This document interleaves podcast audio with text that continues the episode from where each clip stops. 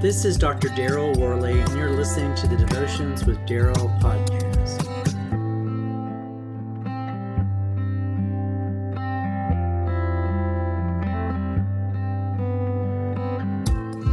What exactly is a spirit of gratitude? It is sometimes easy to say that we're grateful, but what does it mean to really feel grateful to God from our heart? As Christians, the foundation of our faith is established with a thankful attitude toward our loving Savior, Jesus Christ. A spirit of gratitude is really a state of mind that encourages us to live and act in harmony with the character of God.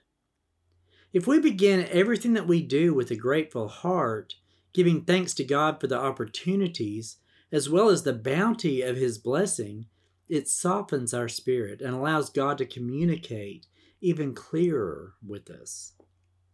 When we are grateful, we are thankful for everything that God has given to us.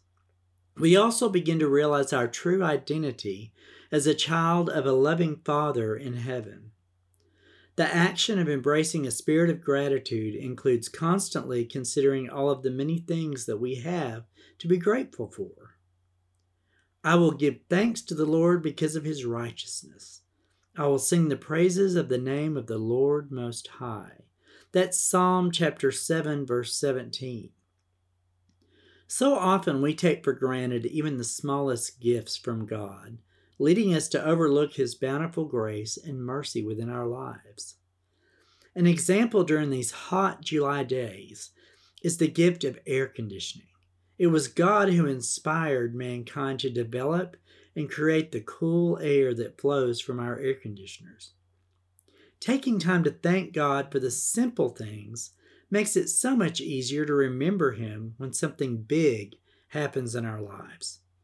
It also bolsters our faith to believe that God will actually be with you in each and every moment of your day, rather than just in the difficult times.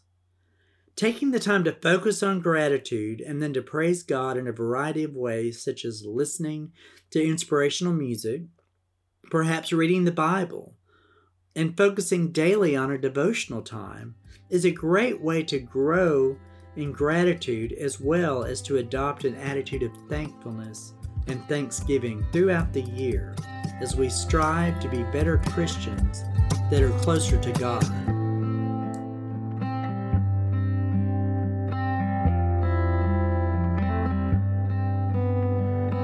God be with you till we meet again. Until next time, this is Dr. Daryl Worley praying that you have a blessed day filled with the richest blessings from God.